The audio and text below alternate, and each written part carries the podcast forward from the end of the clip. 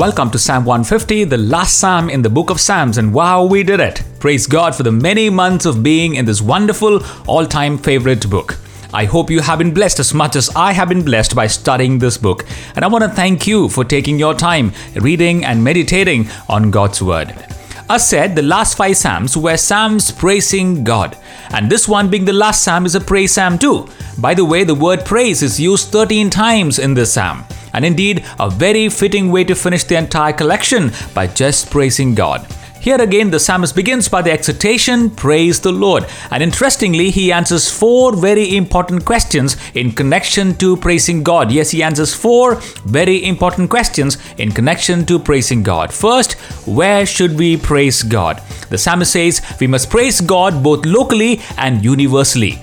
We must praise Him both locally and universally. He must be praised both in the temple and in the vastness of His universe. Look at verse 1. The psalmist says, Praise God in His sanctuary and praise Him in His mighty firmament.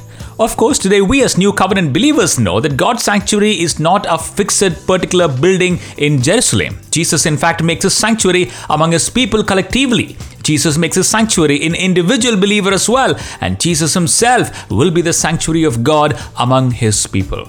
So, where should you praise Him? You praise Him today from where you are. Wherever you are, praise the Lord. Yes, wherever you are today, you praise the Lord.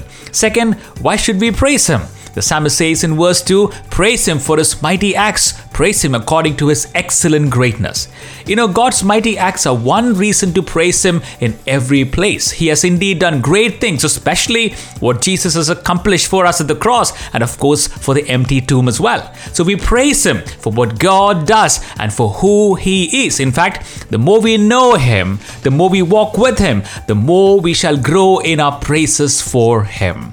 Third, how should we praise him? How should we praise him? In verses 3 to 5, the psalmist says, Praise him with the sound of the trumpet. Praise him with the lute and the harp. Praise him with the timbrel and dance. Praise him with string instruments and flutes. And praise him with loud cymbals. And praise him with clashing cymbals.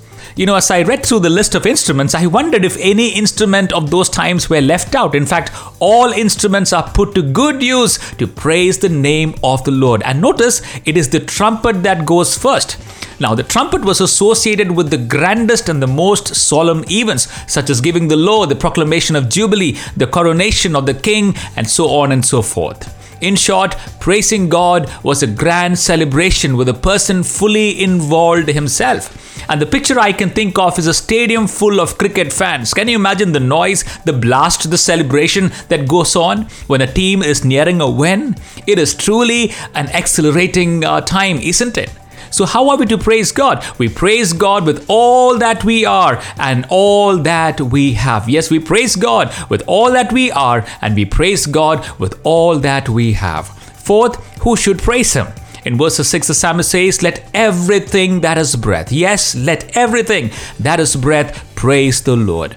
Now, isn't every breath a gift from God? And praise is the worthy response we should make for the gift of God.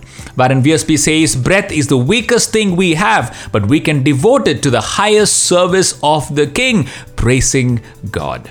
So, where should we praise God? We must praise God both locally and universally. He must be praised both in the temple and in the vastness of His universe. Why should we praise Him? We praise Him for what God does and for who He is. How should we praise Him? We praise God with all that we are and all that we have with a joyful noise unto the Lord. Who should praise Him? Well, everything that is breath praise the Lord. Everything that is breath, praise ye the Lord. Wow, what a beautiful reminder, isn't it? To live a life of praise unto our God all the days of our life. And my prayer is that each of us will live a life full of praise to God who's worthy of all our praises. And may each of you grow in the knowledge of God and be established in His Word day by day. May God bless you much and thank you once again for journeying together. And what a blessed time we've had looking at the scriptures and learning more of our Savior.